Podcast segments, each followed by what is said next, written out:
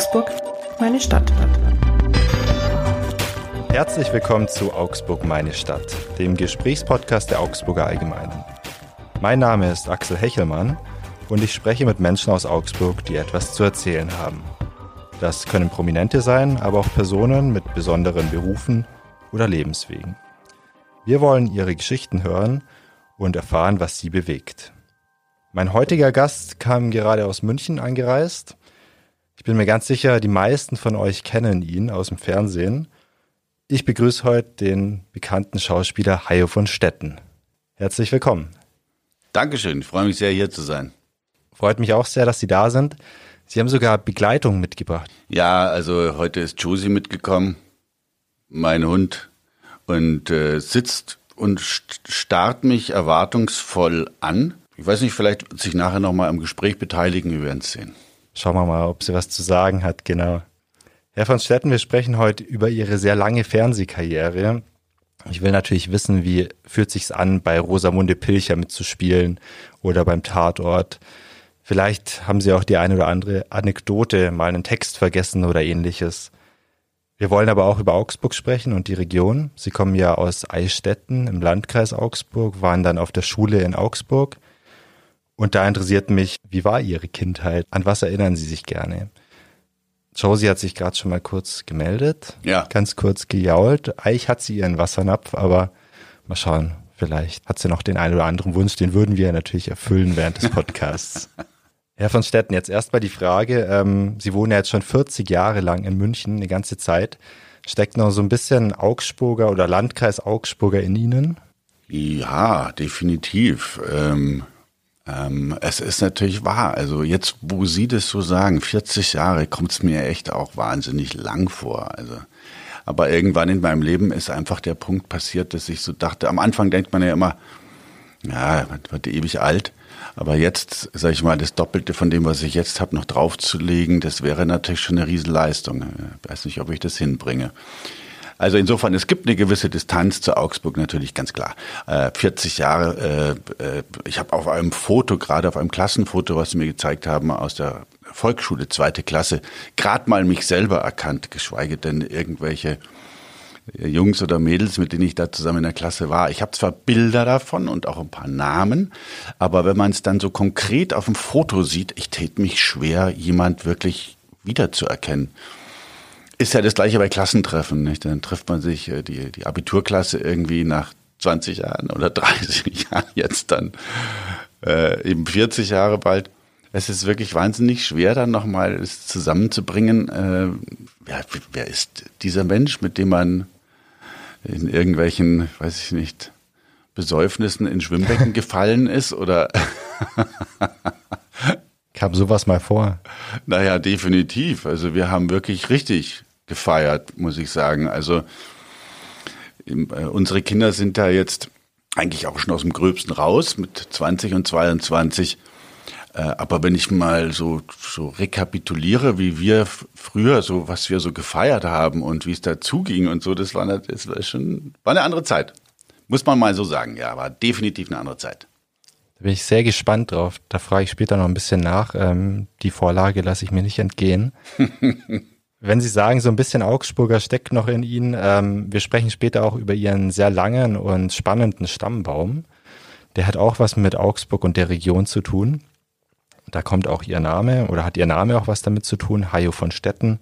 Jetzt würde ich aber erstmal über Ihre Karriere sprechen. Sie sind Schauspieler. Ich glaube, fast jeder kennt Sie. Haben mitgespielt bei Soko München, ein Fall für zwei, Rosamunde Pilcher, Inga Lindström, Lena Lorenz und so weiter und so weiter. Eine alte Hase sind Sie also schon fast, oder? Ja, ja, das kann man so sagen. Also ich, äh, ich habe, ähm, jetzt muss ich mal überlegen, ich habe äh, 86 die Schauspielschule abgeschlossen. Dann habe ich ein bisschen Off-Theater gemacht in München, dann war ich in Hannover am Theater, dann habe ich in München nochmal äh, am TDJ fünf Jahre gehabt. Also das ist ein festes Haus gewesen mit, äh, mit einem mit einer wirklich äh, interessanten Geschichte. Das ist ein Kinder- und Jugendtheater, was, was zu den Kammerspielen dazu gehört, gehörte, sag ich mal in Anführungszeichen, weil Äh, früher haben die ganzen äh, äh, Cracks von den Kammerspielen auch im Theater der Jugend gespielt. Das war eben die Jugendbühne. Da war auch der, also egal, Jörg Huber, Edgar Selge, die haben da alle gespielt. Dann hat man, meine ich, in den 80er Jahren das Theater der Jugend als selbstständiges Theater laufen lassen, aber in Verbindung mit den Werkstätten äh, und, äh, und den Ressourcen der Kammerspiele, was bedeutete, dass man da ein kleines Theater hatte mit einem äh, Ensemble von acht bis, ich glaube, allerhöchstens zehn jungen Schauspielern. Äh, und die Ressourcen waren aber wirklich enorm. Also wir konnten ganz tolle Stücke auf die Beine stellen. Also es war großartig, das war ganz toll, muss ich sagen. Also dieses, dieses Theatererlebnis äh, war so für mich die wichtigste Zeit überhaupt, weil das hat so ein bisschen das wieder erfüllt, warum ich angefangen habe, überhaupt über Schauspiel nachzudenken. Bevor wir gleich weiter über Schauspielern reden, würde ich gerne mit Ihnen in die Vergangenheit schauen. Und zwar nach Augsburg. Welche Berufswünsche hatten Sie denn ursprünglich eigentlich als Schüler, als Jugendlicher? Ich war am Anna-Gymnasium und, äh, und was man dann halt so für Berufsvorstellungen hat. Also am Anfang klar, ich bin auf dem Hof groß geworden. Natürlich wollte ich auf dem Hof bleiben und da arbeiten und so. Ne? Mit zwölf Jahren habe ich dann plötzlich schlagartig, äh, wollte ich Architekt werden. Ich weiß heute nicht mehr, warum Architekt. Ich habe keine Ahnung, wie ich auf die Idee kam, gekommen bin. Dann ähm, hatte ich eine Phase, da wollte ich Tierarzt werden. Das hatte natürlich damit zu tun, dass wir, äh, mein Vater hatte, äh, hatte einen, einen großen Bezug zu Pferden und hat also man muss sich vorstellen, das ist ein, ein, ein relativ großer Bauernhof für die Gegend, damals mit, was waren es denn, vielleicht 70 Hektar. Ja, das war schon ein recht anständiger Hof, allerdings in nicht besonders guten Lagen. Also nicht im äh, Lechtal unten, wo du die tollen Böden hast und alles grad ist und so, sondern oben, wo dann die Lehmböden sind und die Hanglagen und so, wo du also weniger Ertrag hast. Äh, also muss man so ein bisschen mh, hm, schauen, dass man so ein bisschen andere Sachen ausprobiert. Und da hat er mit einem äh, Mann in Hammel zusammen einen Reiterhof aufgezogen und ausgegliedert dann so eine kleine Pferdezucht mit bayerischem Warmblut. Und das heißt, wir hatten natürlich auf dem Hof irrsinnig viele Tiere. Da wir so viele Tiere auf dem Hof hatten, passierten auch viele Unfälle. Also wir hatten auch viele Verletzungen. Bei allen Tieren, auch bei Menschen, auch zum Teil schwer. Und, äh, und äh, es gab eben genau dieses, äh, diese Schafe und ein Lamm ist auf der Pferdekoppel ähm, hat wohl einen Huf abgekriegt und äh, hatte einen zweimal gebrochenen Oberschenkel. Also das ist natürlich in so einem Fall ja, ein Todesurteil für das Tier, weil es lohnt sich ja eigentlich nicht.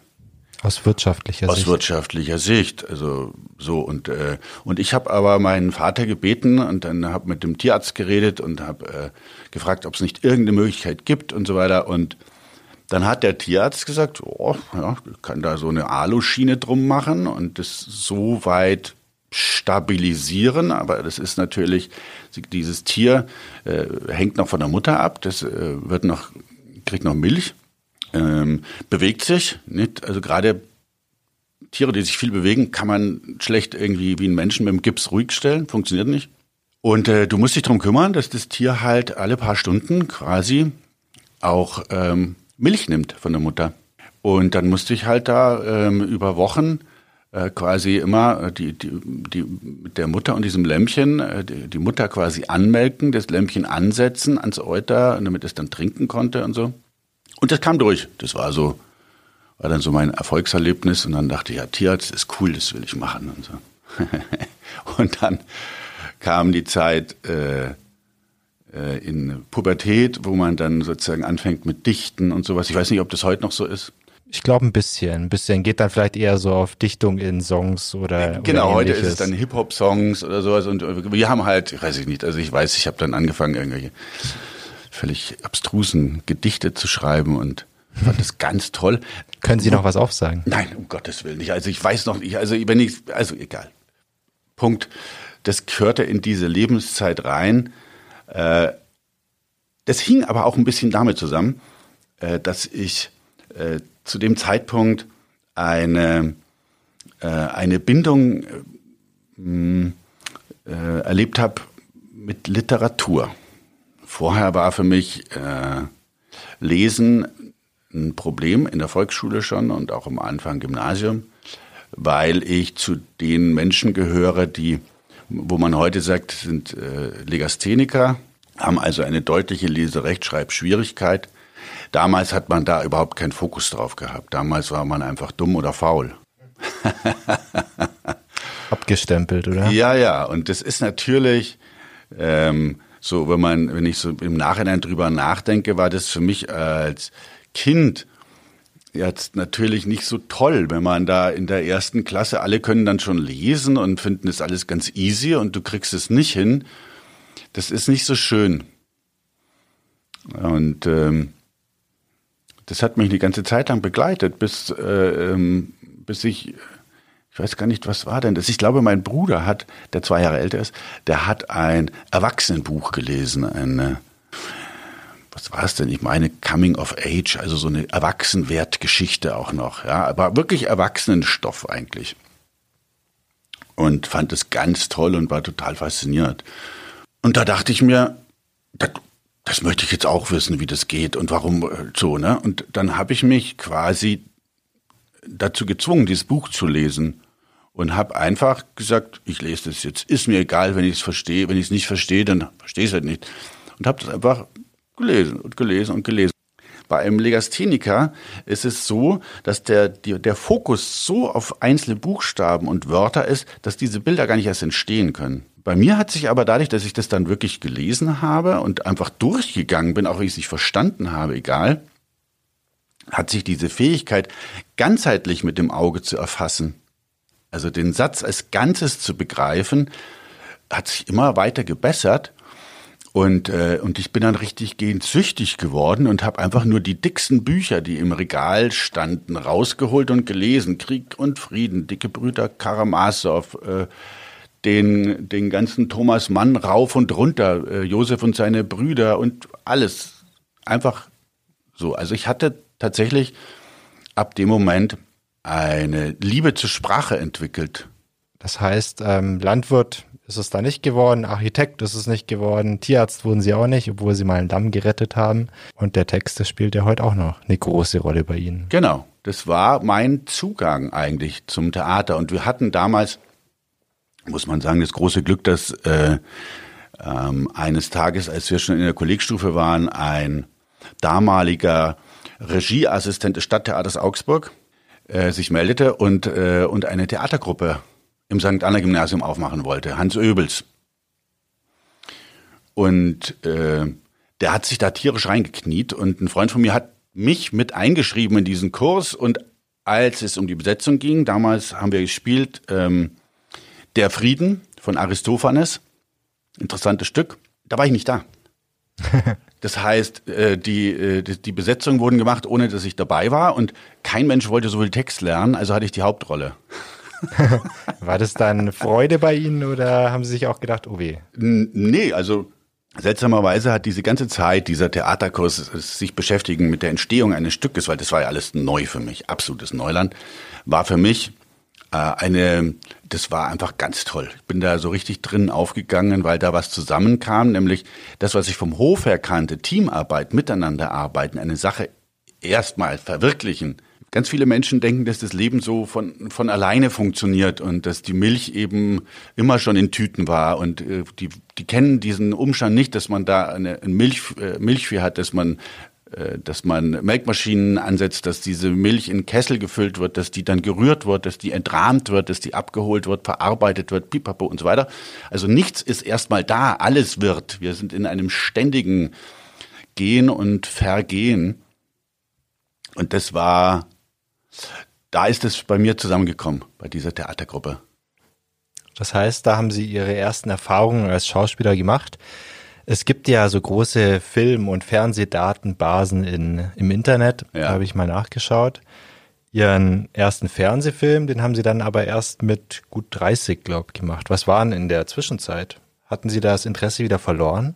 Nein, nein, äh, das ging stringent durch. Ich habe mit, meine ich, mit 23 die, die Falkenberg-Schule gemacht. Ähm, Schauspielerschule. Schauspielschule in München oder Falkenberg-Schule. 86 Abschluss gemacht. Ähm, Dann war ich ein Jahr, meine ich, in München. Dann nochmal eineinhalb Jahre in Hannover. Und dann habe ich schon 89 am TDJ angefangen. Und äh, am TDJ habe ich, äh, meine ich, die Saison 93, 94 aufgehört. Bin nochmal zwei Jahre ans Volkstheater gegangen. Da war es 94, 95. Und dann habe ich den, äh, den, äh, den Fernsehfilm gemacht mit dem Joe Bayer und der und Martina Gedeck. Das ist 95 gewesen. Das war der erste, ja, äh, große Fernsehfilm, den ich gemacht habe, äh, tatsächlich. Man muss sagen, damals war München noch quasi die, äh, die Hauptstadt, der, da, wo gedreht wurde. Also die, alles, das ganze Business fand in München statt. Castings, Herstellung, alles war in München. Das ist erst durch den Mauerfall nach Berlin gewandert. Äh, vorher war München die Zentrale, deswegen wollte ich unbedingt in München bleiben, weil ich dachte so, wenn was passieren kann, dann hier. Und so war es dann auch. Ich weiß es noch, ich habe irgendwie ähm, äh, am Volkstheater äh, eigentlich noch mal zwei Jahre unterschrieben gehabt, hätte also noch einen Vertrag gehabt bis 96. Also wir haben uns äh, praktisch, wir haben vereinbart, dass ich aus dem Vertrag aussteigen kann, dass ich nur noch die Vorstellungen spiele, in denen ich noch drin war. Und das waren damals drei oder vier Vorstellungen. Und, äh, und das war absehbar, dass das nicht länger als noch ein halbes Jahr geht. Also die Vorstellungen spielen fertig und dann bin ich raus aus dem Vertrag. Und äh, die Entscheidung war nicht ganz einfach, weil man kann sich vorstellen, als Schauspieler äh, liegen die Jobs nicht auf der Straße. Und wenn ich mal einen Festvertrag am Theater habe, dann ist es natürlich erstmal richtig, richtig cool.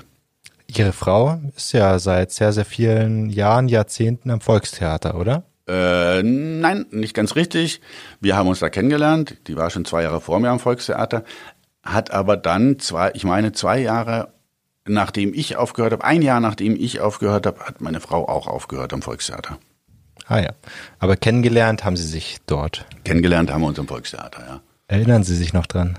Ja, klar. Ähm, ja, ja.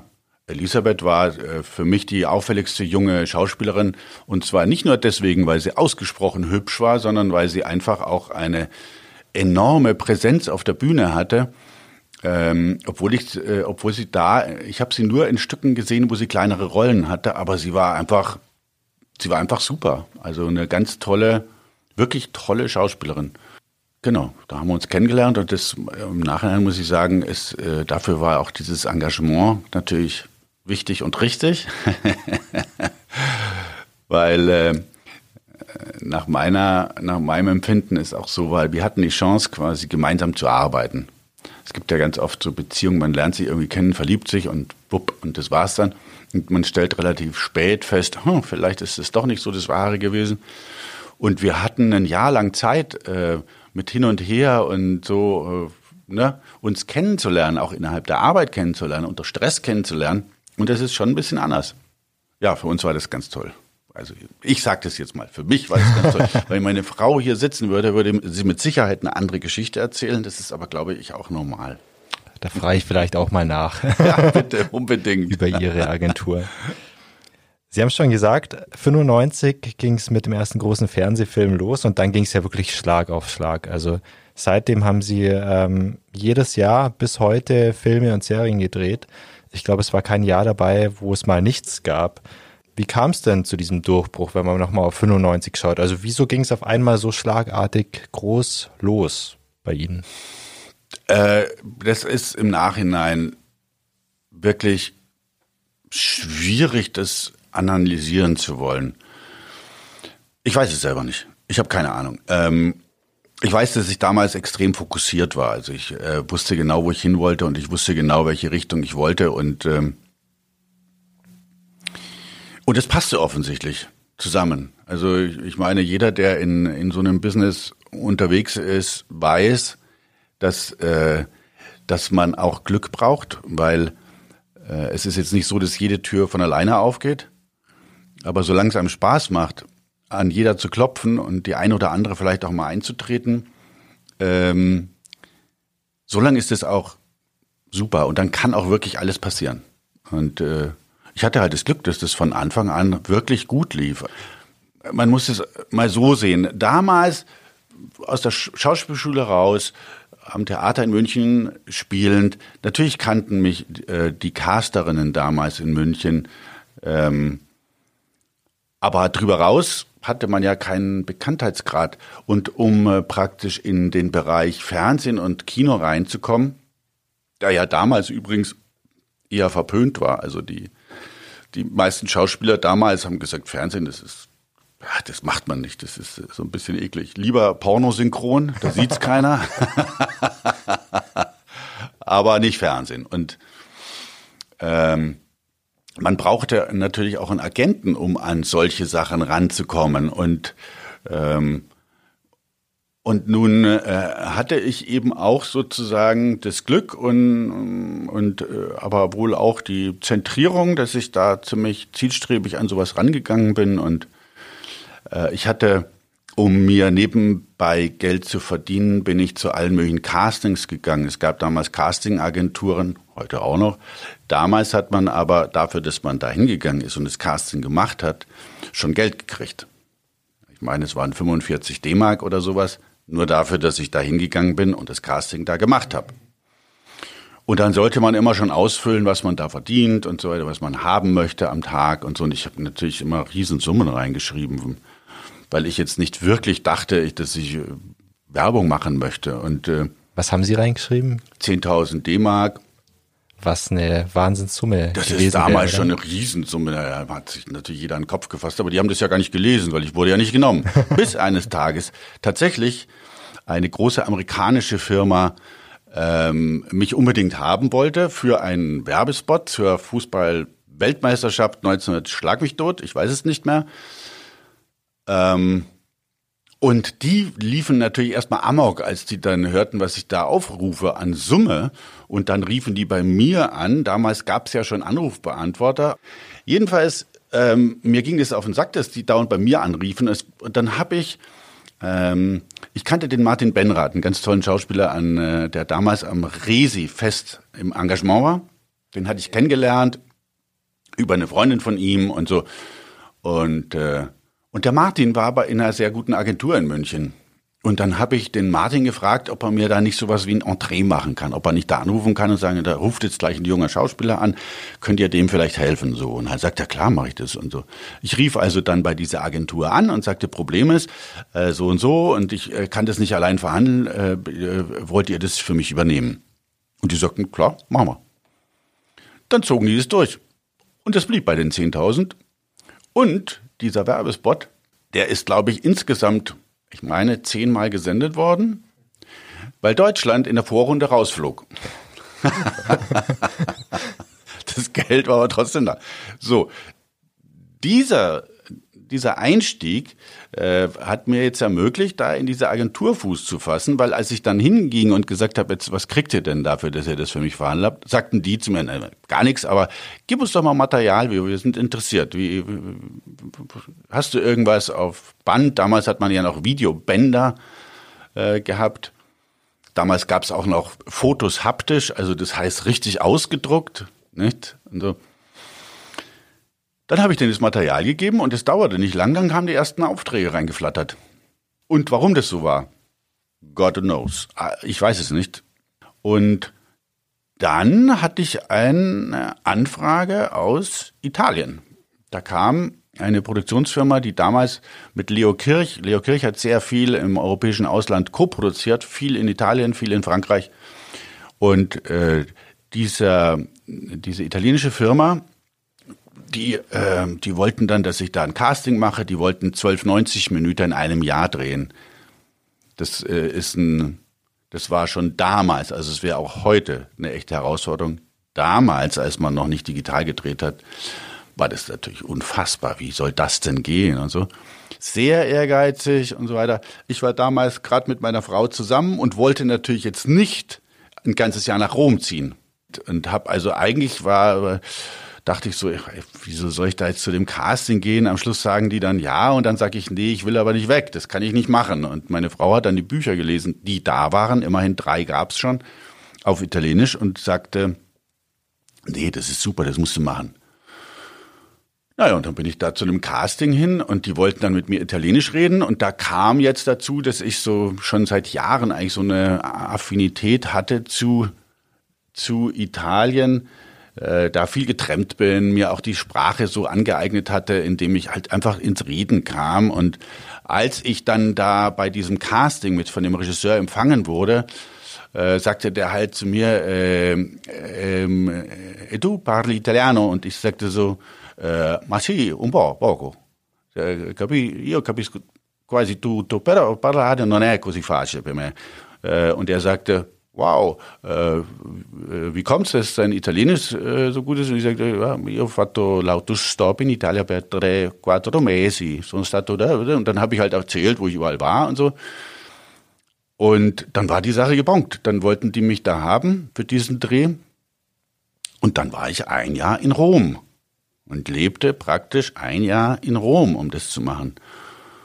Und äh, wir hatten vereinbart, dass dann meine Frau, ich meine, wir hatten insgesamt vier Flüge im Monat, die die uns bezahlt haben, die konnte ich nutzen oder meine Frau nutzen. Und dadurch war, war sie auch wirklich regelmäßig da. Und, ja, und dann ging es weiter. Dann, dann wollten die zuerst in Rom weiterdrehen. Und, äh, und ich dachte aber, nee, besser bleibe ich mal in Deutschland erstmal. Und, äh, und dann bin ich wieder zurück nach Deutschland.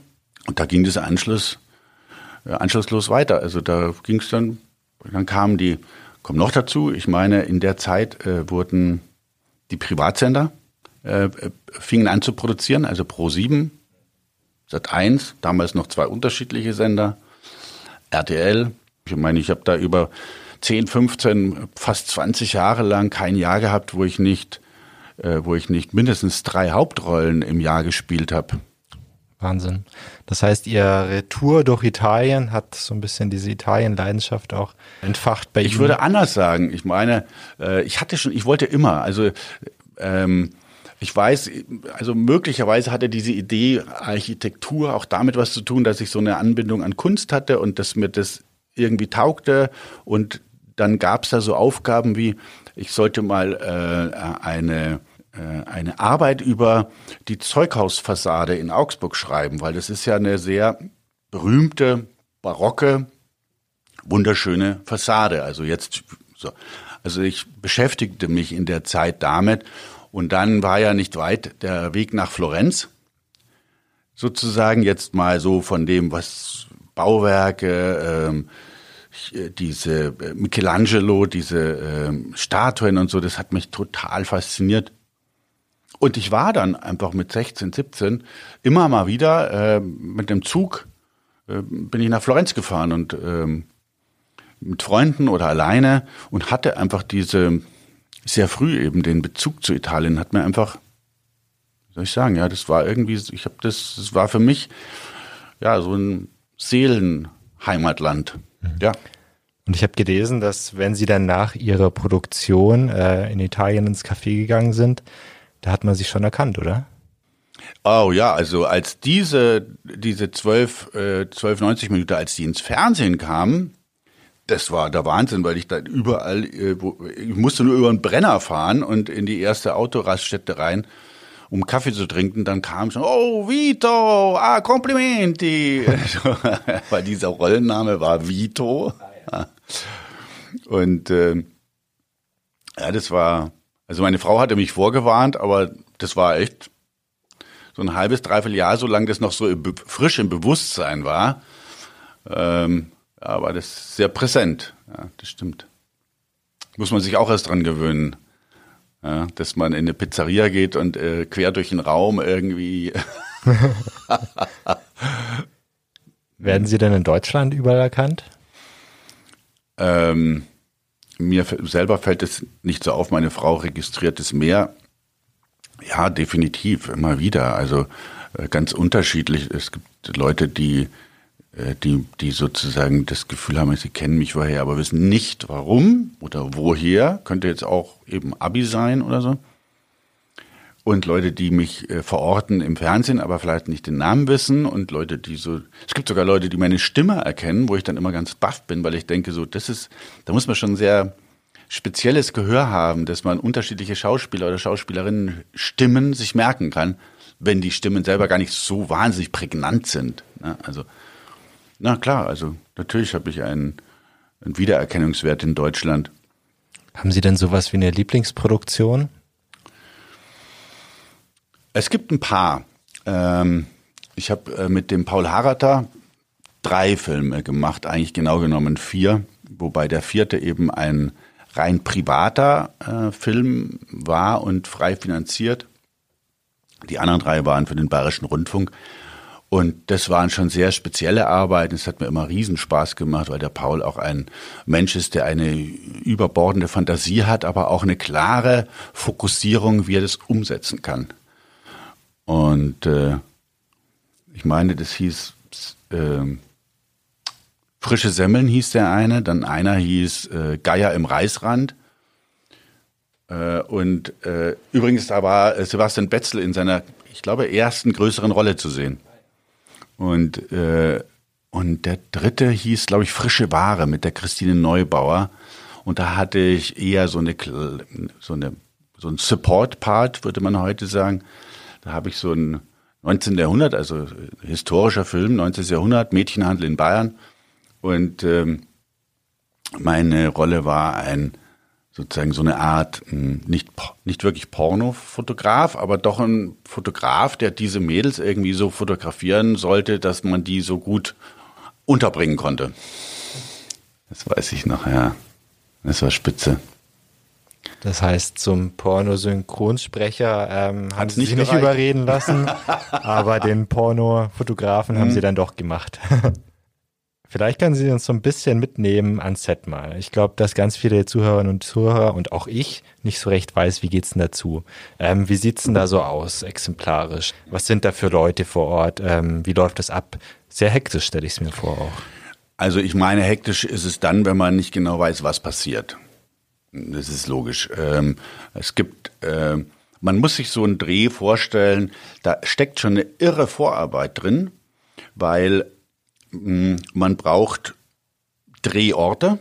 Also wenn ich jetzt keinen reinen Studiodreh habe, wo ich weiß, ich bin immer in dem Studio und ich kann die, die Innenräume in dem Studio umbauen und die Lichtcrew kann vorbauen und so weiter, dann befindet man sich wie in so einem Theater. Dann hat man angefangen, quasi aus dem Studio rauszugehen und hat äh, nur noch Originaldrehorte genommen fürs, fürs Fernsehen, auch fürs Kino das bedeutet, ich brauche diesen Drehort. Diesen Drehort kriege ich aber nicht die gesamte Drehzeit. Das würde wäre viel zu teuer. Also muss ich jetzt äh, im Produktionsbüro genau eintakten, wann brauche ich Drehort Wohnung Hans, wann brauche ich Drehort Diskothek, wann kann ich ins Gericht, nämlich nur am Wochenende und und und. Und dann muss ich auch sehen, wie viel habe ich Außendreh, wetterabhängig, wie viel habe ich Innendreh. Jetzt kann ich den Außendreh natürlich nicht tatsächlich aus Wetter planen, weil ich nie weiß, wie das Wetter wird. Also muss ich quasi bei allem Festzurren auch immer noch so eine, eine, eine Option haben, dass ich tauschen kann. Also dass ich sagen kann, das Motiv ist das, wo wir am ehesten rein können, wenn das Wetter schlecht ist. Das ist eine Schwierigkeit. Nur jetzt mal, das ist die örtliche, der örtliche Bereich, der von der Produktion vorgearbeitet werden muss. Und dann gibt es natürlich den personellen Bereich, weil Schauspieler kommen unterschiedlich oft in dem Film vor. Die Hauptrolle hat bei insgesamt 22 Drehtagen vielleicht 20 Drehtage, ist also an 20 Tagen vor Ort. Jetzt gibt's aber äh, ganz viele äh, Schauspieler, die dann in dem Film vielleicht ein oder zwei oder drei Drehtage haben oder auch mal fünf. Die haben aber auch noch Theaterengagements oder möglicherweise andere Drehs. Jetzt muss also die wiederum die Produktionsfirma vorarbeiten und schauen, gibt's Sperrzeiten. Also gibt Schauspieler, die ich im, in dem Zeitraum brauche, äh, die immer Zeit haben und kann es sein, dass da jemand geblockt ist, weil er vielleicht noch in einer anderen Serie dreht oder so. Und jetzt muss man das auch noch aufeinander abstimmen. Also es ist enorm aufwendig schon im Vorfeld. Dann kommt der künstlerische Bereich dazu mit Kamera und Regie, die in der, im Vorfeld auch äh, dann zum Beispiel Motive abnehmen müssen. Also da, da sagt dann ein, ein Scout beispielsweise, also diese, diese Szene unter der Brücke, da habe ich eine tolle Brücke gefunden und so weiter. Dann müssen die da hin und müssen sich das anschauen. Äh, am besten müssten sie auch die Möglichkeit haben, das zu einem Zeitpunkt anzuschauen, wo man dann da auch dreht. Also wenn ich so einen Außendreh an einem Wochenende anschaue und dann unter der Woche zum Drehen komme und äh, feststelle, dass das überlaufen ist von Touristen, dann ist es natürlich blöd. Am Drehtag selber es werden immer Dispositionen rausgegeben. Auf diesen Dispositionen steht explizit drauf, welche Schauspieler werden wann gebraucht. Wir drehen Szene, Beispiel 13, 46, 47, 80, so. Äh, nach Möglichkeit, also man hat dann ein Motiv vielleicht oder man hat zwei Motive. Also wir haben zum Beispiel Wohnung Hans, da haben wir drei Szenen und dann sind wir noch mal draußen mit einer Autofahrt und wir sind noch mal draußen mit äh, irgendeinem äh, Moment, wo jemand spazieren geht und eine kleine Szene hat. Dann wird es aufgelistet, dann schauen, dann sagen die, okay, wir sind zuerst in der Wohnung. Wir brauchen also Schauspieler A, B, C, D. Äh, und zwar A und B brauchen wir schon um 7 Uhr in der Maske. Und äh, die haben dann erstmal zwei Szenen und dann erst kommt Schauspieler C und D dazu. Das heißt, die holen wir erst um halb neun ab. Steht dann drauf, Abholung, ne, genau, Hotel oder zu Hause. Und äh, dann kommt man da als Schauspieler an den Set. Wenn es der erste Drehtag ist, dann kennt man natürlich noch niemand. Und äh, dann gibt's die Aufnahmeleitung vor Ort, die einen meistens in Empfang nimmt und sagt Guten Morgen und möchtest noch einen Kaffee und zuerst hast du Maske und dann Garderobe. Und ähm, da ist dann dein, hat man da so einen Aufenthaltsort und so, wird man so ein bisschen eingewiesen. Dann macht man genau das, dann trinkt man seinen Kaffee und dann geht man in die Maske und Make-up. Dann geht man in die Garderobe. Garderobe ist natürlich schon im Vorfeld zwei, drei Wochen vorher besprochen und ausgesucht worden. Das macht man nicht an dem Tag, an dem man dreht. Da hat man sich mit der Kostümbilderin bereits getroffen, es wurde alles schon festgelegt. So, wenn man dann fertig ist in Kostüm und Maske, dann ist man eigentlich drehfertig, nennt man das. So, und jetzt wartet man so lange, bis man dran ist, weil äh, man kann nie genau sagen, wir schauen, ah, jetzt ist man dem einen Set ist ein bisschen blöd gelaufen, da ist ein Scheinwerfer ausgefallen oder weiter Teufel, wir sind ein bisschen später dran. Dann kommt man dran. So, und dann trifft man den Regisseur und hallo, guten Tag und ja, wir haben uns noch nicht kennengelernt, aber pipapo, gibt es irgendwelche Fragen zur Szene? Nee, gibt's nicht. Okay, äh, dann äh, würde ich mal vorschlagen, wir lesen die einfach und dann setzt man sich in Ruhe bitte und dann liest man mal die Szene, dass man so ein Gefühl dafür hat, was passiert da, dass man das schon mal gesprochen hat auch, dass man mit dem Partner das zusammen gemacht hat. Und dann sagt der Regisseur, okay, gut, äh, äh meine Vorstellung davon ist, wir sind hier im Raum. Äh, ich würde sagen, ähm, du bist, du sitzt und äh, und äh, schreibst und äh, und dann und du klopfst, kommst rein und bleibst aber erstmal an der Tür stehen, ja und ähm, aber vielleicht lass uns mal probieren erst, so und dann probiert man das mal und dann hat man denkt man vielleicht, okay, ich könnte ans Fenster gehen und rausgucken an der Stelle und so. Der Regisseur sagt dann, ja, das, das ist cool, aber warte mal, nee, mach das mal lieber nicht. So und dann wird sozusagen ein Staging gemacht. Der Regisseur richtet also ein das ist die Bewegung in der Szene. Sitzen, Tür stehen. Dann gehst du da fünf Schritte auf den zu, weil du hast so einen Text. Da machen wir dir eine Marke. Da hast du die Entfernung, die wir brauchen. Äh, die Marke ist dafür da, dass du A im Licht stehst und B, dass der Kameraassistent dich scharf stellen kann. Nicht? Gehst du 50 Zentimeter oder einen Meter weiter, bist du nicht mehr im Licht. Und die Kamera kriegt dich nicht mehr, weil die hat vielleicht die kann dann nicht nach, nach hinten ausweichen, da ist eine Wand. Also du darfst einfach nicht näher kommen. Und dann hast du die Szene quasi drehfertig. So, jetzt, wir wissen jetzt genau, was passiert, wann was passiert. So, jetzt kommt nochmal Make-up und man das drehfertig machen und sind die Requisiten in Ordnung? Oh, Moment, oh, die Kerze ist zu weit runtergebrannt, wir brauchen eine neue Kerze. Und äh, die Kaffeetasse, was trinkst du? Magst du einen Kaffee oder was? Nee, gib mir Cola, ist, äh, man sieht's ja nicht. Oder nee, es muss dampfen. Ja, gut, dann gib mir einen schwarzen Tee, egal. So, ne? Und dann wird es alles eingerichtet und dann heißt es alles klar, okay, also Ruhe bitte, Ton ab. Dann läuft der Ton und dann sagt der, der Klepper die Szene an, Szene 5, 3, die erste, Klappe. Und dann sagt der Kameramann Set, das heißt so viel Bild steht. Und dann sagt der, ähm, der Regisseur oder der Regieassistent, wer auch immer, sagt, bitte. Mit dieser Stimme. Und dann beginnen wir Schauspieler unser unser Werk. Und ähm, das dauert zu lange, bis der Regisseur sagt, und Cut, danke, das reicht, danke. Wir machen es nochmal. ne? Also Wahnsinn. Ähm, also ganz schön hast, Aufwand. Es ist ein Aufwand, weil auch jetzt die ganze Einrichtung, du hast ja äh, Requisiten, hast einen historischen Film, da müssen die Requisiten stimmen. Das müssen die richtigen Gläser sein, die richtigen Flaschen sein, die, so, ne? Jetzt musst du das alles immer wieder auf Anfang bringen. Also das, die schlimmsten und die aufwendigsten äh, Arbeiten sind zum Beispiel Festessen, beispielsweise mit Kerzenbeleuchtung. Weil, wie gesagt, was ich gerade gesagt habe, eine Kerze, die ist zu weit runtergebrannt. ich schneide ja in dem Film. Das heißt, ich habe vielleicht fünf Einstellungen für die Szene oder sechs. Also eine große Totale, da sehe ich alles von Anfang bis Ende. Die Szene dauert zwei Minuten. In den zwei Minuten gehen die Kerzen natürlich ein bisschen runter. Das ist wurscht, das ist, den Unterschied kann man nicht sehen. Wenn ich die aber jetzt einfach weiter runterbrennen lasse und dann äh, praktisch bei den Halbtotalen oder wenn ich zwei oder drei im Bild habe, plötzlich die Kerzen nur noch halb so kurz sind wie bei der Totalen, geht's nicht. Also ich muss jedes Mal alles wieder auf Anfang bringen. Auch das Essen, auch die Getränke.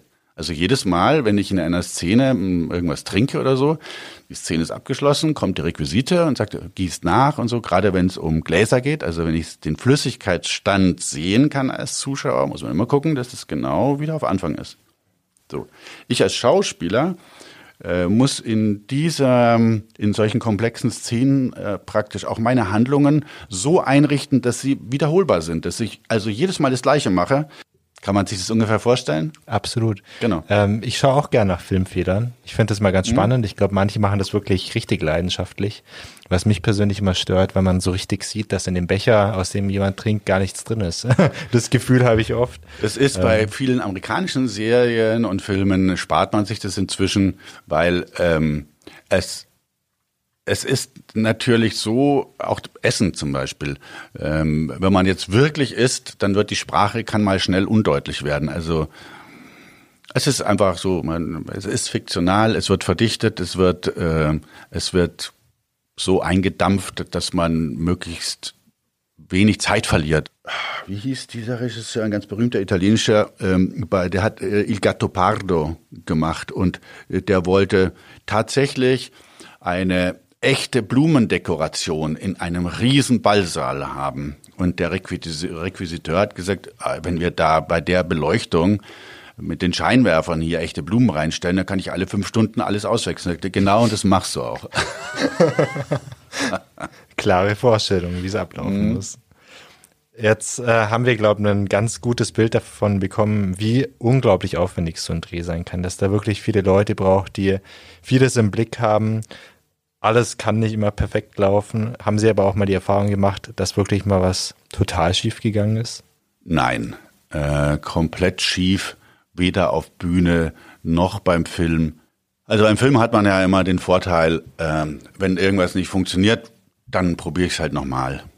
Es gibt natürlich schon sehr spannende Momente, wenn ich äh, beispielsweise in zwei, ich kann mich an zwei Sachen erinnern, wenn ich wenn ich zum Beispiel mit Sonnenuntergang drehe oder mit Sonnenaufgang und wenn ich genau weiß, die, die, die Phase, äh, wo ich den Sonnenaufgang so deutlich sehe, das sind genau fünf Minuten oder acht Minuten, in denen kann ich die Szene drehen. Davor nicht und danach nicht. Also genau da muss ich drehen. Ich kann da nicht proben. Weil bis ich wieder zurückgegangen bin und alles auf Anfang gebracht habe, ist mein Zeitfenster weg. Also ich habe genau die Chance. Ich kann es jetzt einmal drehen und dann muss es sitzen. Wie gehen Sie mit so einem Stress um? Naja, äh, das wird einfach gut vorbereitet.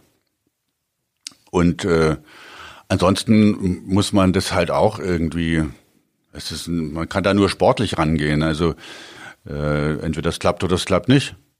Was immer schön äh, in Drehbüchern ist, ist, da stehen ja Sachen drin, äh, die sich bei genauerem Betrachten dann als dann doch etwas diffizil rausstellen können. In dem Fall ging es darum, dass ich als zukünftiger Schwiegersohn eines Metzgers mit meiner äh, zukünftigen Frau äh, gerade zu dem Moment in den Schlachthof einfahre, quasi, wo dem Metzger ein Ferkel auskommt. Und dieses Ferkel rennt jetzt in diesem Hof außen kreuz und quer in der Gegend rum und jeder scheucht dieses Ferkel und jeder will's fangen und ich fang's dann als der Schwiegersohn. Ja, schwer, so ein Ferkel. Ja, aber, das war, sag ich mal, ein, ein mittleres Ferkel und kein ganz kleines Ferkel. Also dieses mittlere Ferkel hatte Lebendgewicht ungefähr 80 Kilo. ja. und das fängt sich nicht so leicht, wie man sich denkt, ein Ferkel, das ist so ein kleines Ding. Das ist ja auch so ein kleines Ding, hat dann Tempo, fang das mal. Und ähm, ich weiß noch, da war der Christian Reitz, der äh, Sohn vom, äh, von, vom Reitz, der, der war der Kameramann und Der hatte eine Position auf dem Dach, eine etwas totalere. Und ich fragte den so, Christian, wo wäre da der ideale Punkt, wo, äh, wo, wo ich diese Sau dann gegebenenfalls fange? Und dann sagte der, also da, also so ein zwei auf zwei Meter im Quadrat, das wäre perfekt. Und dann heißt es, jetzt müssen wir mal schauen, also drehen wir es mal, kannst ja nicht proben. Also dieses Sau fetzt da rum. Die rennt auch schon auf mich zu und ich denke so, super, aber ich krieg sie weder zu fassen noch sonst was, weil sie dreht wieder um, rennt woanders hin und kommt aber wieder. Und ich schmeiß mich so drauf und tackle die so, dass ich sie quasi in der Achselhöhle habe und so unten durchgreifen kann. Und, äh, und dadurch hatte ich die. Und dann war es auch noch genau der richtige Punkt, wo wir es haben wollte. Wir haben danach natürlich versucht es dann nochmal zu machen und so. Ich, nie wieder gefangen, weil das Ding, dieses Tier ließ sich einfach nicht festhalten. Aber 80 Kilo mit einem so tiefen Schwerpunkt, äh, schaffst du nicht. Ist irgendwie aberwitz. Es war ein absoluter Glücksfall, dass es funktionierte und es funktionierte. Da hat Ihnen sicher Ihre Karate-Fähigkeit geholfen, oder? nee, damals habe ich noch gar nicht Karate gemacht. Nee, das ist Glück. Das ist so Intuition. Keine Ahnung. Wir haben auch schon so Drehs gehabt. Ich weiß noch einmal, genau bei dem Film auch. Da ging es drum, äh, da sollte ich quasi ähm, Liebesgeschichte natürlich und dann wieder. Äh, und sie wohnte über äh, in, in der Wohnung über mir und da gab es einen Balkon, meinen und ihren. Und ich sollte dann da hochklettern auf diesen Balkon zu ihr. Jetzt ist es so, damit man das äh, sauber macht, muss man eine Absicht, Absicherung haben. Das heißt, ich musste sozusagen, äh, ich, ich war gesichert, bis ich zu ihrem Balkon kam und dann hätte man mich von oben sichern müssen, um weiterzuspielen. Ne? Weil sonst hätte man dieses Kabel oder meinen den Strick oder was auch immer gesehen, mit dem ich gesichert war. Und wir hatten das gleiche Problem mit Sonnenuntergang und wir hatten einen riesigen Kran, also das heißt, die Kamera auf dem Kran, das ist ein irrsinnig aufwendiger Aufbau, bevor man da wieder alles zurück hat, sind fünf oder acht Minuten vergangen.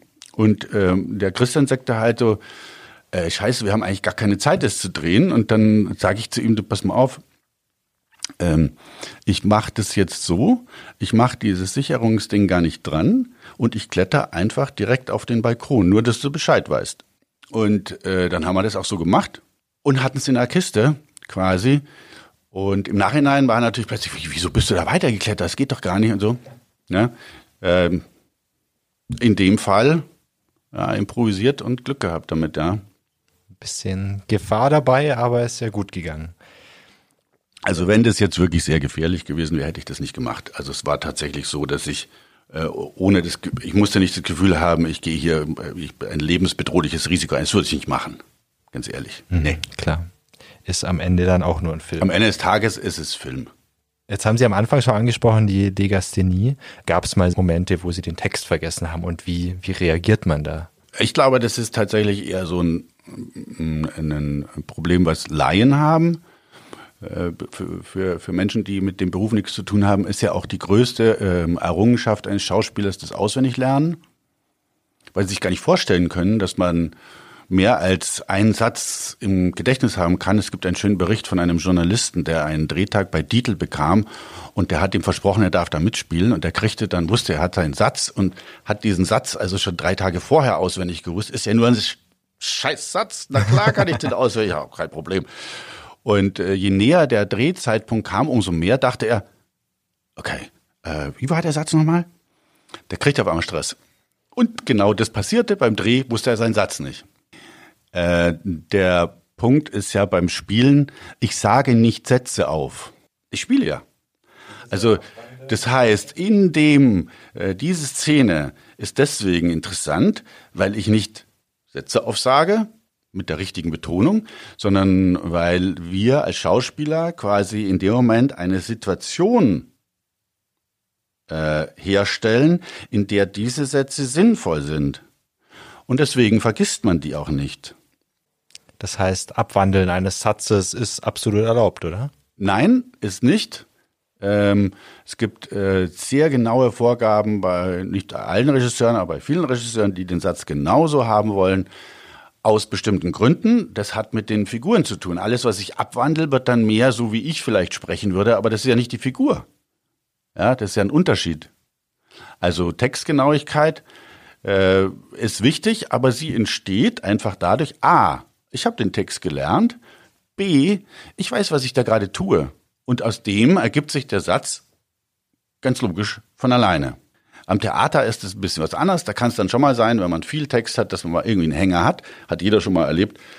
Die Zuschauer merken das oft überhaupt nicht, weil entweder improvisiere ich oder ich springe. Das heißt, ich mache einfach ein Stückchen weiter vorne weiter und die Kollegen merken es und machen mit. Oder ein Kollege hilft, indem man mit einem Satz einspringt oder so. Passiert schon. Das ist nicht das, äh, das Thema, weil wir ja in eine Handlungssicherheit eingebunden sind. So, der Text ist on top. Was heißt das konkret? Das bedeutet, ähm, wir Menschen handeln und denken mit dem Körper und dem Kopf und das, was dann aus dem Mund rauskommt, ist sozusagen ein Resultat daraus, nicht der Anfang. Also unsere, äh, unsere sprachliche, unser sprachlicher Ausdruck ist nur quasi eine Zusatzinformation zu dem, was der Körper schon sagt. Also die Handlung besteht darin, auf jemanden zuzugehen und ihn in den Arm zu nehmen und dann kommt ein Satz. Oder die Handlung besteht darin, einen am Kragen zu packen und zu sagen, und da ist der Satz. Oder die Handlung ist, auf die Uhr zu gucken und sagen, du bist eine halbe Stunde zu spät. Können Sie eigentlich auch spontan weinen und solche Sachen? Auch da ist es wieder so. Ähm, ähm, alles, was, was der Körper macht, macht er automatisch dann, wenn ich den inneren Weg dahin habe. Wenn ich weiß, dass dieser Satz oder der Gedanke daran, dass ich mein Kind verloren habe oder dass meine Frau mich verlassen hat oder keine Ahnung, diese Emotionen löst quasi, triggert diese, den Tränenfluss. Mhm. Aber ja. wie kommen Sie erst in diese Person, in diese Figur rein? Also gerade das, was Sie beschrieben haben, so das tragische ist Körpersprache. Es ist, ich muss nicht in die Figur reinkommen, sondern ich habe eine Atmung, ich weiß, was, was der sagt. Der sagt, äh, hast du mich ver verlassen hast. Ne? Oh, ja. Sowas, ne? Also das heißt, dann hat man schon, der Text ist ja klar. Jetzt kann ich mit dem alles machen. Ich kann auch sagen, als du mich verlassen hast, dachte ich. Also ich kann auch gar nicht. Also ich kann entweder voll in so eine in so ein Weinen reingehen, ich kann den Satz in allen möglichen Varianten bringen. Das ist sozusagen Entscheidung innerhalb der Szene, was da eigentlich erzählt wird. Schade, dass wir kein Video hier haben. Da hätte man gerade wunderbar gesehen, wie sie in diesen zwei Rollen aufgehen oder in diesen zwei Momenten, Stimmungslagen. Jetzt sind sie ja ganz offensichtlich äh, ein guter Schauspieler. Also das bestätigt, glaube ich, ihre Karriere. Sie haben jede Menge zu tun bis heute. Ähm, damit sind sie doch bestimmt auch sehr wohlhabend geworden, oder?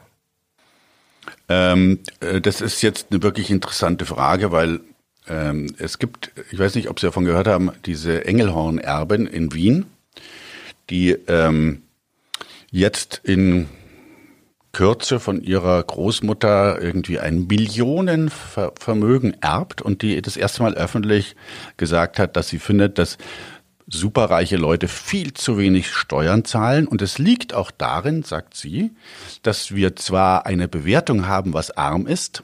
Also wir nennen eine Summe X, ab wann man zu den Armen gehört. Ja, also 15 Millionen äh, Menschen in Deutschland fallen unter diesen Aspekt. Die verdienen weniger als Summe X. Armutsgrenze. Aber wir haben überhaupt keine Reichengrenze. Reich ist für uns alles. Und sie sagt, nein, das ist nicht so. Es gibt sozusagen einen Bereich, wo man noch nicht sicher sein kann, dass man sein Leben lang versorgt sein wird.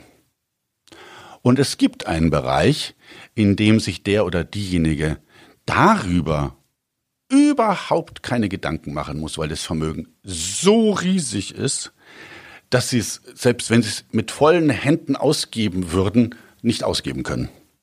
Es geht einfach nicht. Das bedeutet, Menschen, die dann in, so einer Situation sind, äh, die wünschen sich nicht mehr ein neues Paar Turnschuhe oder eine neue Jeans oder irgendein Buch, sondern die haben dann eben andere, sag ich mal, mh, hm, Wünsche, Macht und Einfluss beispielsweise. Und sie sagt, das ist ein Problem, weil ähm, Menschen, die sehr, sehr reich sind, äh, haben einfach definitiv mehr Einfluss auf die Politik als Menschen, die nicht so reich sind. Ähm, jetzt kommen wir zu dem Punkt, ähm, dadurch, dass wir als Fernsehschauspieler so viel in der Öffentlichkeit stehen, äh, auf Events auftauchen, meistens gut angezogen sind, weil das auch gefordert ist, ähm, meistens allerdings ausgestattet werden von irgendwelchen Firmen, ähm, entsteht der Eindruck, als wären, äh, müsste man nur im Fernsehen auftreten und schon ist man Multimillionär. Äh, das kann ich Ihnen jetzt so sagen, ist definitiv nicht der Fall. Wir in Deutschland, wir leben nicht in Amerika. Also bei uns ist nicht so, dass wenn einer einen Kinofilm macht, dass er 40 Millionen einsteckt. Nope. Keine Chance. Unser Markt ist viel zu klein. Wir bedienen den deutschsprachigen Raum und der ist viel zu klein, um da quasi ein, ein Multimillionenvermögen aufzubauen. Völlig unmöglich. Das funktioniert einfach nicht.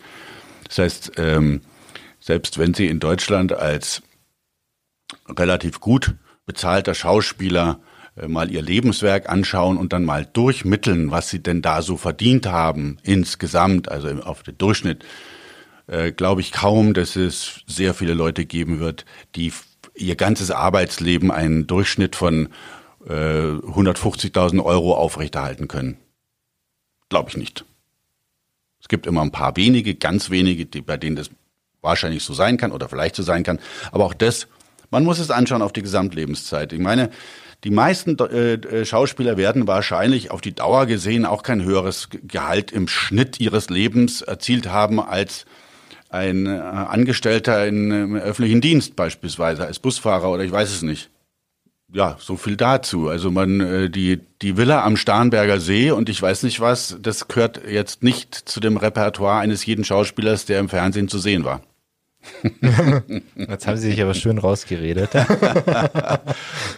Können Sie trotzdem so äh, ungefähr eine Vorstellung davon geben, was Sie zum Leben brauchen? Also ähm, was ist Ihnen wichtig im Leben? Welchen Luxus gönnen Sie sich auch mal? Also äh, unser Luxus ist tatsächlich gut essen. Also wir, ähm, ich koche selber sehr gerne und ähm, und ich liebe das ähm, mit guten Nahrungsmitteln umzugehen und sie zuzubereiten und das ist tatsächlich ein Luxus, ja.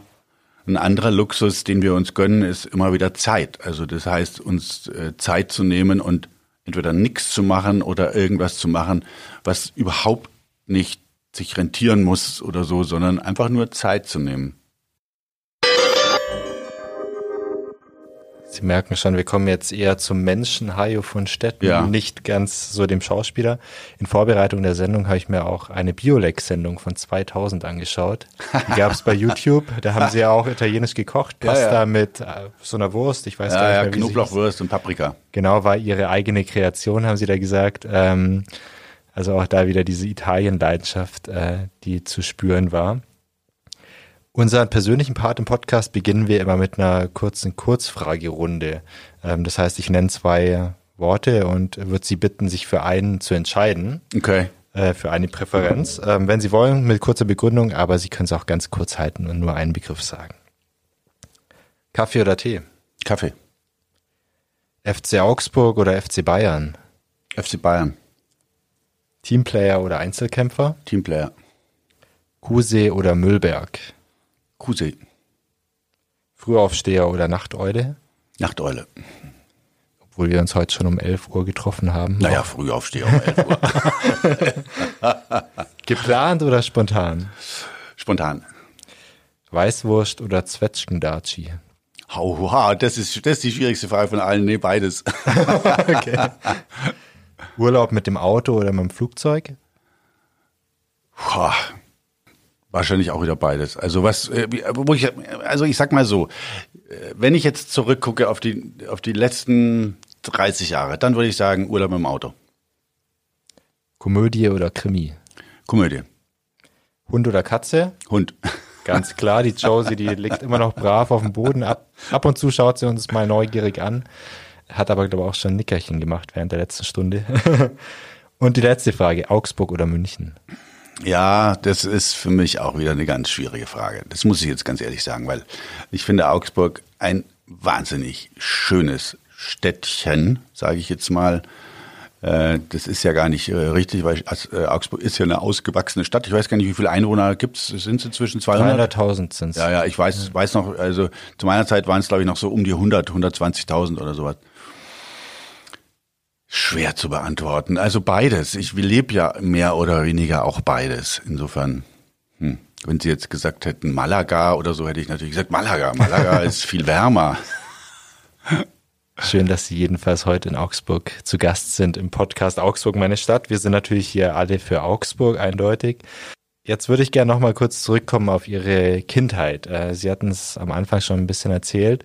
Ich habe ein interessantes Zitat von Ihnen gelesen. Ähm, in der Süddeutschen Zeitung war das über Ihre Jugend. Ähm, wir hatten alles, was wir brauchten, aber nichts, was wir nicht brauchten. Beschreibt das ganz gut Ihre Kindheit und Jugend in Eisstätten? Absolut. Absolut. Also zum Geburtstag gab es wirklich nur ein Geschenk. Nicht 50. Ähm, wir wir, wir haben, wir haben, ich meine, 90 Prozent unserer Zeit im Freien verbracht. Wir haben, wir hatten keine komplexen Spielzeuge und Technik und sonst was, sondern das war alles draußen. ja, man hatte ein Fahrrad, weil man das brauchte und nicht zwei Fahrräder, Fahrräder, weil man Mountainbiken und Rennfahrrad fahren wollte. Sonst gab ein Fahrrad. Und das Rennfahrrad gab es überhaupt erst mit der Konfirmation. Vorher gab es es nicht, weil das war schon der Satz ist gut, ja. Der beschreibt das ganz gut. Denken Sie da manchmal in dieser schnelllebigen heutigen Zeit mit Wehmut zurück? Das ist jetzt eine ganz gute Frage. Natürlich, ähm, natürlich, Sie haben schon recht. Manchmal denke ich mir schon, vielen äh, Kindern und Jugendlichen heutzutage täte es vielleicht gut, so ein bisschen was von damals mitzukriegen ja, das Leben ist tatsächlich, es erneuert sich eben. Alles das, was, was, was ich sozusagen jetzt vielleicht als normal in der Kindheit und Jugend empfunden habe, wäre heute outstanding. Und ich weiß auch gar nicht, ob so viele Leute das so attraktiv finden würden. Ja. Es ist meins. Es ist mein Gefühl. Es ist meine, sag ich mal, äh, innere Heimat und äh, und insofern denke ich da gerne dran zurück und es hilft mir und es erdet mich und es gibt mir meine Wurzeln. Jetzt sind Sie ja auch selbst Vater, ich glaube, von zwei Kindern. Ja. Ähm, was geben Sie denen denn mit auf den Lebensweg? Die sind ja auch schon ein bisschen älter, glaube ich. Ja. Also uns war äh, uns war eigentlich immer wichtig, dass wir einen guten Kontakt mit unseren Kindern haben konnten. Also äh, keine Tab keine Gesprächstabus. Ähm, die Aufforderung eigentlich, sich darauf zu besinnen, nachzufragen. Das heißt, die Frage ist wichtiger als die Antwort. Die Problemstellung ist wichtiger als die Lösung. Damit entkommt man diesem Zwang, immer irgendwie richtig sein zu müssen. Ja, ähm, das ist was, was ich heute tatsächlich als so das Gefühl habe, dass viele Jugendliche das, Pro das mit ein Problem kriegen damit, dass man ihnen mehr oder weniger suggeriert oder äh, behauptet, was richtig und was falsch ist. Und sie müssten das jetzt erfüllen. Und man muss im Abitur mindestens ein Einser haben, wenn man irgendeine Chance auf dem Arbeitsmarkt haben möchte. Und ähm, also das heißt Zukunftsängste sind absolut ein Thema. Und die entstehen dadurch, dass einem mehr oder weniger suggeriert wird, was man tun muss, wie man sein muss, wie man aussehen muss, mit wem man reden muss, was man auf keinen Fall tun darf. Ja, und dann haben wir diese Social Medias wie Twitter und ich weiß nicht alles, was das sind ja alles, äh, das sind ja alle diese Medien funktionieren ja nur über Eskalation. Es, es gibt ja keine Deeskalation in Twitter. Es gibt ja kein Gespräch. Das ist ja äh, alles nicht kommunikativ. Das ist ja alles nur aufwühlen, rühren, verdoppeln, draufsetzen, noch eins draufgeben. Äh, das ist natürlich für eine äh, junge Generation sehr schwierig, sich selbst zu finden, ähm, weil sie meinen, sie müssten jetzt auch so sein. Und das ist natürlich komplett überfordernd, weil man ja nie an einen Ruhepunkt kommt. Also ein Beispiel, also ich sage mal jetzt mal ein Beispiel ist horizontal erzählte Serien, haben den großen Nachteil, dass sie von, von Folge zu Folge hüpfen, ohne dass sie eine Befriedigung erfahren haben. Weil nach keiner Sendung, nach keiner Folge Schluss ist. Es bleiben immer ungelöste Fäden offen. Sie bleiben also in der Unruhe. In einem eigenen Film gibt es eine ganz klare Struktur mit einem Anfang, einer These, einer Antithese, einem Kompromiss im weitesten Sinn und einem Schluss. Und danach ist man mehr oder weniger aus der Geschichte entlassen und kann jetzt Luft holen. Und dieses Atmen und Luft holen ist etwas, was in unserer Zeit äh, immer, immer schwerer wird, weil man ständig in Positionen äh, gedrängt wird, in denen man meint, nicht mehr Luft holen zu können. Und man muss schnell das noch und das muss auch noch. Und das, ah, bevor ich vergesse, ah, shit, das habe ich vergessen. Ah, mein Fehler. Ah, fuck. So, ne? Die Selbstoptimierung, sage ich mal, das ist nur eines dieser Wörter, die ich ganz grauenhaft finde, weil sie so tun, als wären wir so eine Art Maschine und äh, man müsste nur die Lager erneuern und das Öl wechseln und schon läuft alles, ne? Und schon kann man tausend Umdrehungen höher drehen. nein, nein, ist nicht so. Das war früher auch nicht so. Wie waren Sie denn als Schüler? Waren Sie ähm, Klassenclown? Waren Sie sehr, sehr guter Schüler? Wie war das? Ich war aufgrund der Legasthenie definitiv ein schlechter Schüler, hatte mich also auch relativ schnell selbst äh, geschlagen gegeben und gesagt, okay, das wird nichts mehr. Ähm, trotzdem hatte ich hatte ich ganz viele Lehrer und Fächer, die mich wahnsinnig triggerten und die mir wahnsinnig Spaß gemacht haben. Ja. Äh, lag mit Sicherheit immer an den Persönlichkeiten jeweils der jeweiligen Lehrer, die bei mir irgendwie Interesse geweckt haben. Die sich also wirklich interessiert haben für mich als Schüler. Offensichtlich. Sonst hätte das ja nicht so stattfinden können. Insofern, ja, also meine Schulzeit kann ich jetzt nicht als Martyrium bezeichnen, aber auch nicht als Triumphzug. Keins von beiden. Ähm, ich habe zweimal wiederholt. Ähm, ich hatte am Schluss ein Abitur, aber mit 3, ich weiß es gar nicht mehr. Aber das war nicht das, was zählte, sondern was zählte war für mich damals, dass ich das gemacht habe, was ich wollte und so, wie ich mir das gewünscht habe. Sie waren ja auf St. Anna in der Schule. Ja. Sind Sie denn nochmal da gewesen nach Ihrer Schulzeit? Oh ja, ich, also ein paar Mal, also äh, irgendwie aus Neugier und so und dann nochmal das, das die Schule anschauen. Das war ja damals äh, 70er Jahre. Das war ja Neubau. Die St. Anna Schule, die war ja ursprünglich ähm, im Zentrum am, am Anfang der St. Anna Straße irgendwo neben der St. Anna Kirche. Da war das Anna Gymnasium. Ach, da war die. Mm, ja, ja. Und dann hat man das nach Göckingen verlegt und in den 17 Jahren ist das ein kompletter Neubau gewesen. Es war ein wahnsinnig tolles Ding mit riesigen Sportanlagen und einem dem ersten Computer, der da eingebaut wurde, den, den man für das computerunterstützte Lernen irgendwie, ich weiß gar nicht, wie man das damals nannte, äh, brauchte. Und das war ein, ein Raum, der war, also ich würde jetzt mal sagen, 50 mal 10 Meter. Da standen diese diese Blöcke, die, die da blinkten und pusteten und, und schnurrten und gurten, dicht an dicht, dann waren so Arbeitsgänge, damit dann die Leute, die das System warteten, da gehen konnten. Das war ein riesen Ding, dieses, das hatte wahrscheinlich noch nicht mal die Hälfte der Rechenkapazität eines heutigen Handys. Wahrscheinlich noch nicht mal ein Hundertstel davon. Aber es wäre der erste Computer, der sozusagen in das, in das Unterrichtsgeschehen eingebunden wurde. Und mein Bruder hat damals noch ähm, äh, eine, ich weiß gar nicht, welche, wie die Sprache hieß, so eine Computerprogrammiersprache gelernt und hat ein ganz tolles Mühlespiel quasi programmiert. Oh, nicht schlecht. Mhm. Längst vergangene Zeit. Ja, ja. Und da knüpfen wir vielleicht auch noch kurz an, an Ihren Stammbaum. Der ist ja auch sehr spannend. Ähm, Sie sind ja, ähm, oder Ihre Familie ist ja ein Rats- und Kaufmannsgeschlecht der Patrizier von Städten. Ja. Ähm, was heißt das genau? Also so, also ich versuche jetzt mal. Ich, ähm, mein Bruder ist da wirklich drin und der könnte jetzt Ihnen alles ganz genau äh, erzählen und erklären und so.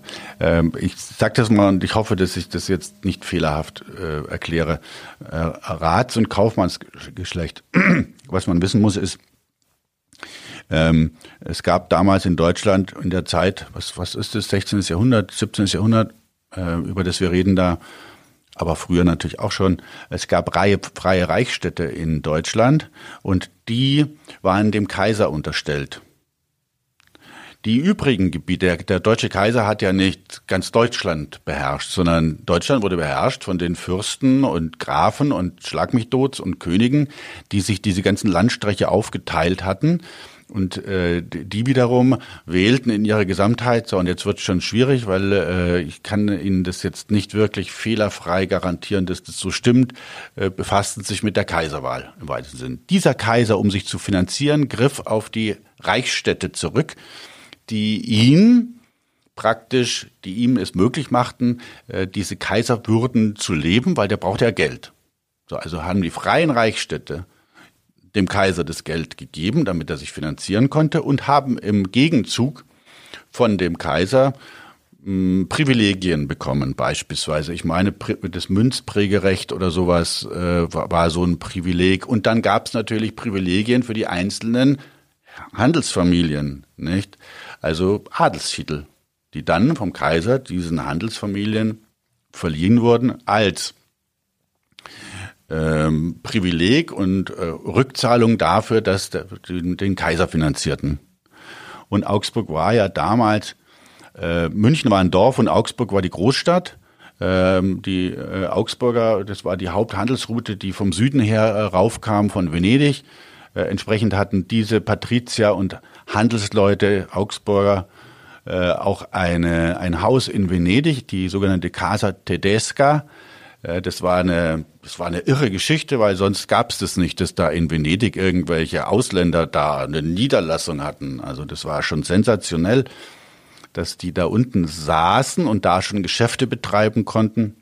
Tuchhandel meine ich, was war denn noch? Leder war Augsburg, Färberei war Augsburg, äh, Silberschmied oder sowas war Augsburg so. Und diese Patrizierfamilien, zu denen äh, natürlich in erster Linie die Fucker, die Welser gehörten und Dutzende andere, wie gesagt, die haben dann eben vom Kaiser die beispielsweise Adelstitel bekommen oder keine Ahnung, alles Mögliche. Ja. Wie fühlt sich denn an, so einen Von-Namen zu tragen? Sind Sie da stolz auch? Äh, ehrlich gesagt, es ist eher äh, irritierend für andere.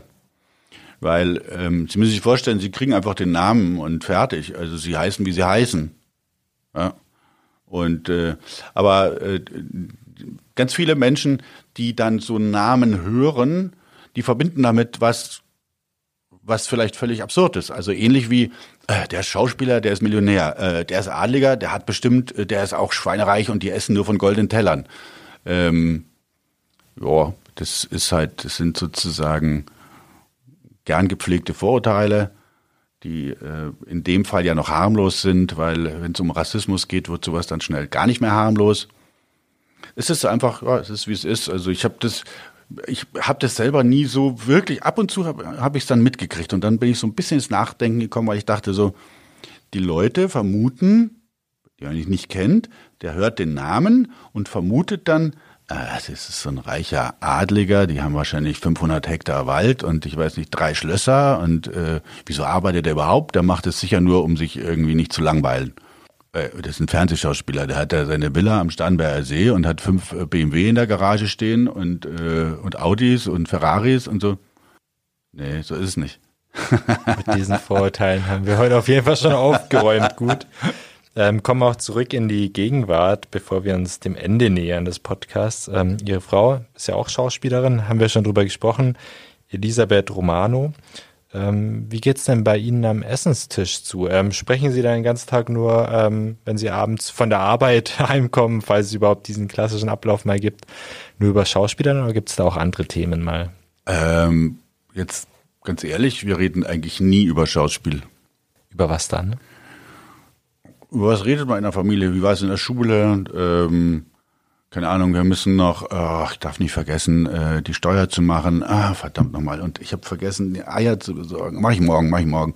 Und äh, dann, äh, wie ist es eigentlich mit dem Kindergeld? Muss man das jetzt äh, und die Ausbildung und Aha, okay, alles klar. Und äh, Studium, was weißt du schon, wie es da weitergeht? Weiß ich noch nicht. Ach, habt ihr irgendwie, ach, wir müssen unbedingt, äh, da müssen wir noch anrufen. Und, und nicht vergessen, Freitag äh, äh, sind wir bei den Dings. Äh, ach Mensch, scheiße, muss ich mir noch eintragen.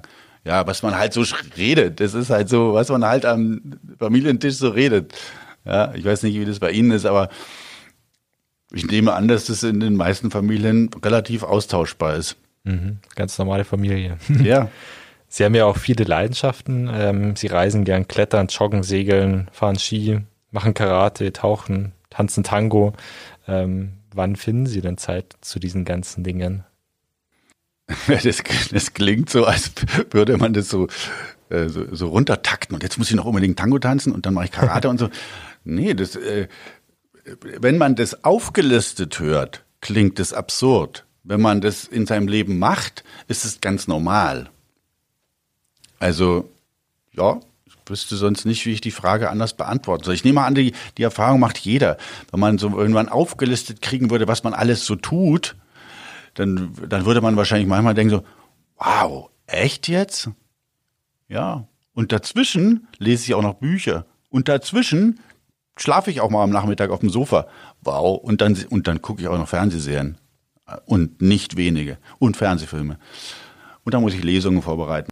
Ist jetzt nicht, äh, dass ich äh, wahnsinnig im Stress bin oder unter Druck bin, weil ich mir denke so, oh Scheiße, jetzt muss ich noch Skifahren gehen, das habe ich noch nicht gemacht. Eher nach Lust und Laune. Wobei dann, Skifahren fällt mehr und mehr raus bei uns im Augenblick. Äh, das war, als die Kinder auch noch kleiner waren und so, war das auch noch spannender, vor allen Dingen, als es noch Schnee gab, sage ich mal. Das Gesamtpaket Skifahren ist inzwischen auch so unattraktiv geworden, finde ich. Für uns jedenfalls.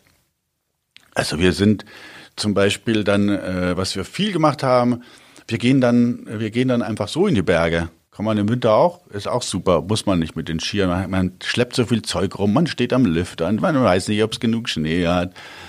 Ja, also es kann so schön sein im Winter, in verschneiten Landschaften spazieren zu gehen oder mal einen, einen Schlitten mitzunehmen und von so einer Alm unten äh, oben dann runterzufahren und so. Das ist, es gibt so viele Möglichkeiten, sich in den Bergen und in der Natur aufzuhalten im Winter das hat bei uns tatsächlich so dieses klassische, klassische Skifahren abgelöst. Ja. Mhm. Wenn Sie jetzt heute in Augsburg sind für den Podcast, bleiben Sie noch da und schauen sich was an oder geht es zurück nach München? Äh, ich habe äh, vorhin versucht, einen Freund zu erreichen. Äh, jetzt hat gerade mein äh, Handy vibriert. Ich schaue jetzt mal, ähm, ob der da ist. Dann gehe ich noch hier kurz einen Kaffee trinken. Und sonst fahre ich wieder nach Hause, ja. Dann geht es in die Innenstadt wahrscheinlich. Oder wo trinken Sie ja. den? Lieblingscafé dort? Kann ich nicht sagen, weil ich viel zu wenig da bin. Also ähm, also insgesamt äh, ist es natürlich ist die ganze äh, die ganze Altstadt attraktiv. Ich weiß, von früher weiß ich ja, äh, das ist Anapam noch oder das Ting. Das waren damals die Treffpunkte. Das gibt's ja immer noch. Die Kresselsmühle ist natürlich ganz wichtig, Veranstaltungsort. Ganz tolle Sachen, immer wieder, immer gern da gewesen. Gearbeitet habe ich in der Welserkuchel, in der Maximilianstraße. Ich weiß nicht, ob es die noch gibt. Kenne ich nicht, nee. Aber Weißerkuchel, das ist, ist, eine ganz berühmte Einrichtung in Augsburg gewesen. Mittelalterliches Essen nach Rezepten von, wie hieß sie? Ah, ich weiß nicht, irgendeine, war es eine Adlige oder so. Ähm, ja, das, das ist ein riesen, riesen Ding gewesen. Da hat man, da musste man vorbuchen und dann hat man für das Menü, äh, meine ich, 49 äh, D-Mark 50 bezahlt, also fast 50 Euro. Das waren acht Gänge. Da gab es als allererstes äh, frisch gebackenes Brot mit äh, Cremeschmalz und dann kamen so, die trudelten die Gänge so nach und nach ein und das Hauptgericht war dann entweder äh, Rind, Hochrippe oder Gans oder Hirsch oder was war es denn noch? Ähm, und das wurde immer von Gruppen gebucht. Und äh, die Bedienung, das waren dann Knechte und Mägde, die dann quasi diese Gruppen auch entsprechend unterhalten mussten mit den entsprechenden Regeln im Mittelalter, was denn da so hängt. Und da hatte jeder so ein strammes Messer und ein Holzbrett. Und dann gab's äh, ein, ich weiß gar nicht von welcher Brauerei, ein Dunkelbier in Tonkrügen und Schnäpse ohne Ende und ja. Die Zünftig. Zünftig, ja. Jetzt habe ich ein bisschen Hunger. Ah. Herr von Stetten, letzte Frage. Was planen Sie gerade? Was kann man in nächster Zeit von Ihnen möglicherweise sehen und hören? Also ähm, das nächste, was bei mir jetzt passiert, ist, dass ich im Januar ähm, äh, wieder äh, für 20 oder sind es 22 Vorstellungen auf der Bühne stehe äh, mit äh, drei Männern und ein Baby. Äh, eine Adaption dieses 80er Jahre Stückes. Ja, das wird tatsächlich im äh, Januar, Februar stattfinden und dann lasse ich mich mal überraschen, was das Jahr so bringt. Vielleicht kann ich das Stück irgendwann nochmal im Juni, Juli spielen. Ja, und sonst schauen wir halt mal, was geht. da kommt noch der Münchner durch dann. Hajo von Stetten, vielen Dank fürs Gespräch. Wir haben kennengelernt einen Schauspieler aus Leidenschaft, einen Italienliebhaber. Ein bisschen Augsburger steckt, glaube ich, auch noch in Ihnen. Sicher, muss, muss man schon sein, gell? Muss man schon sein. Vielen Dank, dass Sie da waren und ähm, danke auch an Josie, die ganz ruhig war während des Gesprächs und sehr geduldig. Ja, äh, vielen Dank auch für die Einladung, hat mir großen Spaß gemacht. Das war Augsburg, meine Stadt. Die Folge hat euch gefallen? Dann teilt sie gerne mit euren Freunden und abonniert unseren Podcast bei Spotify, Apple Podcasts oder der Plattform eurer Wahl. Bei Fragen, Themenvorschlägen oder Kritik freuen wir uns über eine Mail an podcast.augsburger-allgemeine.de. Josie hat sich auch noch kurz gemeldet und wir sagen vielen Dank fürs Zuhören.